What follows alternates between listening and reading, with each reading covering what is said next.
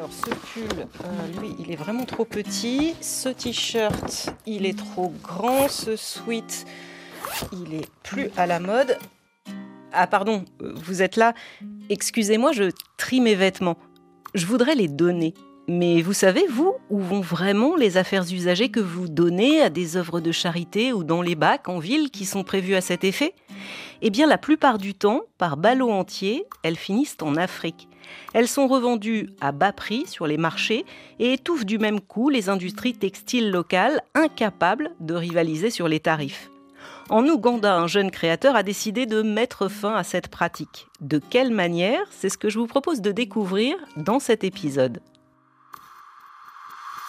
Bonjour, c'est Alexandra Cagnard. Bienvenue dans Témoins d'actu, le podcast d'info de RFI que je vous invite à partager avec vos amis sur vos plateformes d'écoute favorites. Bobby Colladé a 35 ans, c'est un créateur, un styliste, un citoyen du monde. Il est né au Soudan, de parents allemands et nigérians. Il a grandi à Kampala, en Ouganda, avant de s'installer à Berlin. Son diplôme en poche, il a fait ses armes chez les plus grands couturiers comme Balenciaga avant de créer sa propre marque. Mais ces tonnes de vêtements d'occasion exportés d'Europe, d'Asie ou d'Amérique du Nord vers l'Afrique, ça le chiffonne. De retour à Kampala, il a décidé de prendre les choses en main et de transformer ces tissus pour les revendre à la clientèle qui s'en est débarrassée. Tout ça, c'est Lucie Mouillot, la correspondante de RFI en Ouganda, qui va me l'expliquer parce qu'elle est allée rencontrer très récemment Bobby Colladé et que nous avons rendez-vous au téléphone. Bonjour Lucie. Bonjour Alexandra. J'aimerais bien que tu me décrives un peu plus en détail ce personnage. Il est comment, Bobby Colladé?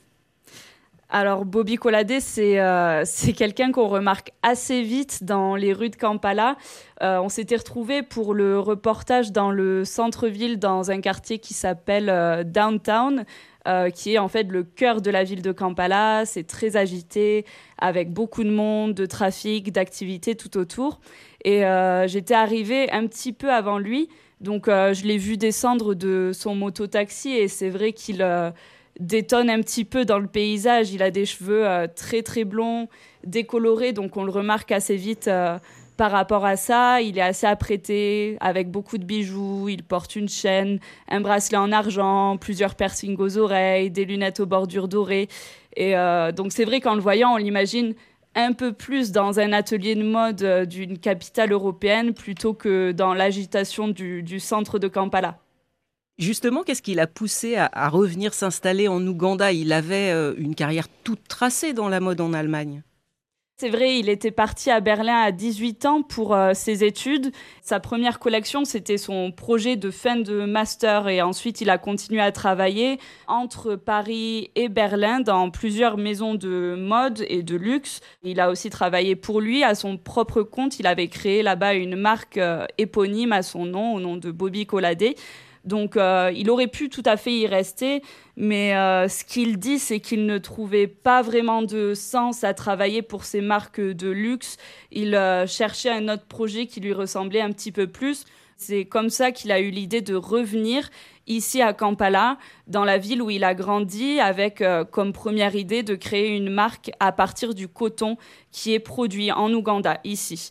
Donc, euh, il s'est assez vite rendu compte quand il est revenu en 2018 que, en fait, c'était pas possible parce que l'industrie du textile n'était pas assez développée dans le pays pour pouvoir créer une collection diversifiée comme il le voulait. Dans les années 60, il y avait beaucoup d'usines de textiles dans le pays qui transformaient localement le coton et qui donc produisaient des vêtements. Mais dans les années 70, le président de l'époque, Idi Amin Dada, a expulsé toute la communauté indo-pakistanaise qui vivait dans le pays et qui dirigeait ces industries-là. Et euh, ces industries ne se sont jamais vraiment redéveloppées une fois que la communauté indo-pakistanaise est revenue dans le pays dans les années 80. Et euh, dans les années 80, dans les années 90, c'est aussi le début de ce commerce de vêtements de seconde main qui a pris petit à petit la place de l'industrie locale. Alors quand Bobby Colladé est arrivé en 2018, il y avait presque plus d'usines de transformation de coton dans le pays. Il m'a dit qu'il en restait que deux. Donc il ne pouvait tout simplement pas aujourd'hui créer sa propre collection à partir du coton local. Donc ce qu'il a vu autour de lui, la matière première qui était disponible, qu'il pouvait utiliser, c'est les vêtements de seconde main qui, eux, sont disponibles en très très grande quantité. Et c'est là donc euh, que naît son idée de vouloir euh, recycler ces vêtements d'occasion, ces vêtements de seconde main. Oui, et il s'est d'ailleurs rappelé que c'est ce qu'il achetait quand il était petit et qu'il euh, grandissait à Kampala. Il a commencé à se rendre sur les marchés du centre de Kampala, dans le quartier d'Owino, où ses vêtements d'occasion sont vendus en gros pour les distribuer euh, dans le pays.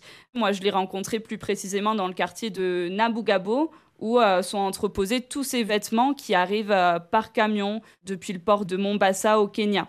C'est une grande rue avec des grands immeubles en arcade et à l'intérieur de ces immeubles-là, il y a des magasins qui sont en fait des entrepôts avec euh, des centaines et des centaines de ballots de vêtements de seconde main qui arrivent principalement d'Europe et des pays américains.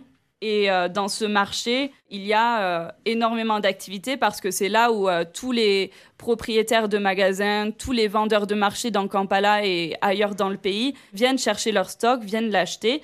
Et donc, dans celui où on est allé avec Bobby Colade, où on est allé tous les deux, c'était un magasin qui était assez petit, mais les vêtements étaient entassés un petit peu partout. Fallait marcher sur les ballots d'habits pour aller jusqu'au fond du magasin sur chaque ballot. Il n'y a pas écrit grand-chose, on ne sait pas vraiment ce qu'il y a dedans, il y a simplement écrit le nom de l'entreprise exportatrice. Il a écrit le pays d'origine euh, du vêtement, euh, l'Allemagne, le Royaume-Uni, les États-Unis. Le type d'habits, les t-shirts, c'est des t-shirts, des suites, des jeans, des robes et euh, la taille. Et c'est là aussi où c'est difficile pour les acheteurs comme Bobby. Ils peuvent pas vérifier dans le magasin ce qu'ils achètent. Ils achètent euh, le ballot tel quel, ils l'ouvrent dans leur studio ou dans leur magasin sans savoir s'ils vont bien trouver ce qui est indiqué sur l'étiquette, si les vêtements sont de bonne qualité, s'ils sont pas déchirés ou tachés par exemple. Lui, il achète, hein, euh, on l'a bien compris, c'est pas pour les revendre, ces vêtements d'occasion, c'est pour les transformer, euh, parce qu'il est très très critique sur le système du marché de seconde main. Quand il est arrivé en Ouganda et qu'il s'est rendu compte euh, de tout ce système-là de vêtements de seconde main qui arrivent, qui sont parfois déchirés, tachés, importables, c'est vrai qu'il était très très très en colère. Je me demande parfois à quoi il pense. Est-ce qu'il s'imagine que nous sommes si pauvres, que nous avons si peu d'estime de nous-mêmes, que nous allons porter des t-shirts avec des taches de peinture, juste parce que quelqu'un en Europe voulait faire de la place dans son armoire? Maintenant, moi, quand je l'ai rencontré, il me disait qu'il euh, se sentait plus apaisé parce qu'il a réussi à créer quelque chose autour de ça, quelque chose qui est plus positif, à l'image de la créativité ougandaise qui, euh, pour lui, n'est pas assez mise en avant. Maintenant, il est assez fier de ce qu'il a réussi à ressortir de cette euh, situation-là et il prépare d'ailleurs la deuxième partie de sa collection. C'est pour ça qu'il a acheté de nouveaux vêtements de, seconde main avec moi. Cette collection, elle, ressemble à quoi? Il les transforme comment d'ailleurs, ces vêtements? Alors tous les vêtements sont non genrés et chaque pièce est très différente l'une de l'autre puisque euh, par définition, toutes les pièces sont uniques puisque les vêtements d'occasion qu'il achète sont différents. Ce qu'il en fait, c'est euh, du patchwork, donc il euh, prend des vêtements d'occasion qu'il découpe et qu'il réassemble entre eux. Donc euh, dans la collection, par exemple, on va trouver des chemises qui sont assemblées entre elles, donc avec des motifs différents. On va trouver des t-shirts avec des inscriptions dans des langues différentes c'est pas des vêtements très sophistiqués ou élégants parce que comme il dit les Européens vont pas donner dans les points de collecte les vêtements qu'ils portent pour les grandes occasions. Donc euh, c'est plutôt une collection simple, euh, sans prétention, qu'il décrit comme, euh, comme joyeuse, colorée et au final assez brute et naturelle.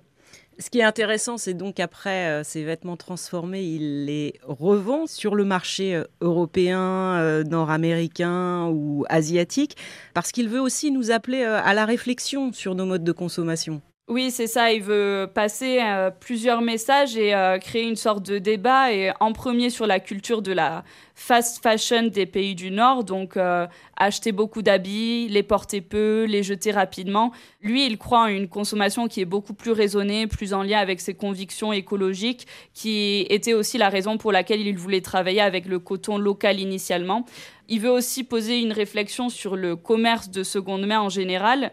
C'est de quoi il parle dans un podcast qu'il avait diffusé l'année dernière, qui s'appelle Vintage of Violence, où il pose une question. Est-ce que l'afflux de vêtements en Ouganda de vêtements qui viennent d'Europe, des États-Unis, c'est quelque chose de bien. C'est un système de recyclage qui est à la mode, comme ce qu'on voit dans les pays européens avec tous ces, magasins de seconde main, de vintage qu'on va trouver à Paris, par exemple. Ou au contraire, est-ce que c'est une nouvelle violence contre la société ougandaise? Et pour lui, c'est plutôt une violence de penser que les gens ici vont porter des vêtements que personne ne veut porter en Europe.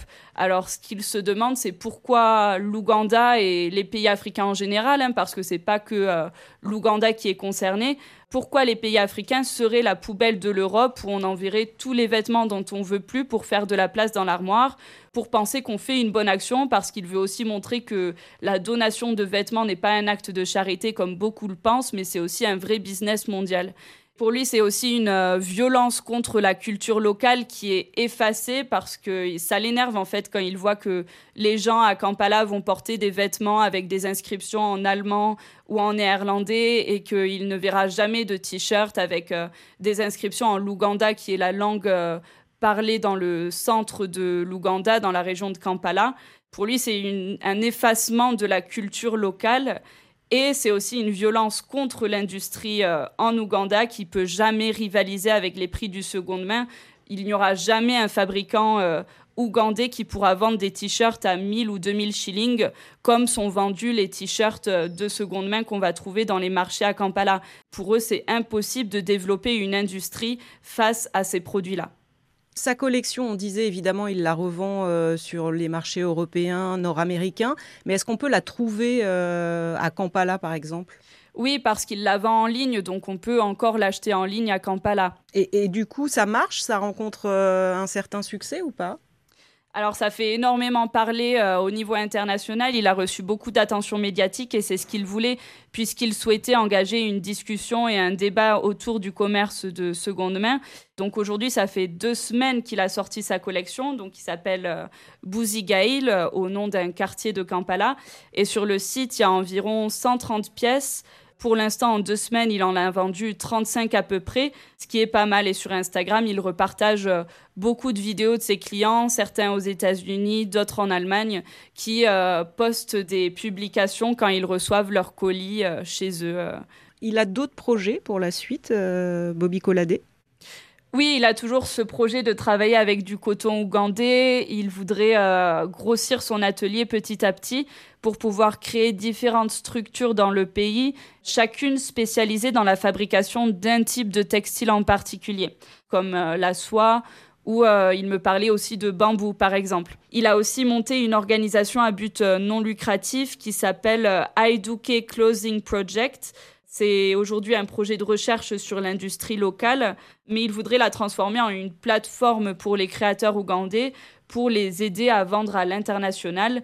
Lui, par exemple, il a passé beaucoup de temps à créer son site internet parce que euh, beaucoup de choses, et notamment les portails de paiement, ne peuvent pas être utilisés en Ouganda, qui n'est pas considéré par ces portails comme un pays sûr. Donc c'est assez compliqué pour euh, les personnes qui débutent ou qui ne comprennent pas ces systèmes-là de créer leur propre site. Et lui, il voudrait créer un site ou une plateforme pour les créateurs ougandais, où ils seraient tous regroupés pour vendre directement leurs produits à l'étranger plein de projets en tête. Donc merci beaucoup Lucie d'être euh, passée dans Témoins d'actu. Merci Alexandra. Bon, évidemment, si vous avez envie d'aller voir euh, d'un peu plus près à quoi ressemble la collection de Bobby Colladé, je vous invite à vous rendre sur les réseaux sociaux, vous allez le trouver très facilement. Si vous avez aimé cet épisode, N'hésitez pas à lui mettre des étoiles et surtout à vous abonner. C'est un peu comme ça aussi euh, qu'on existe sur les plateformes d'écoute. À très vite.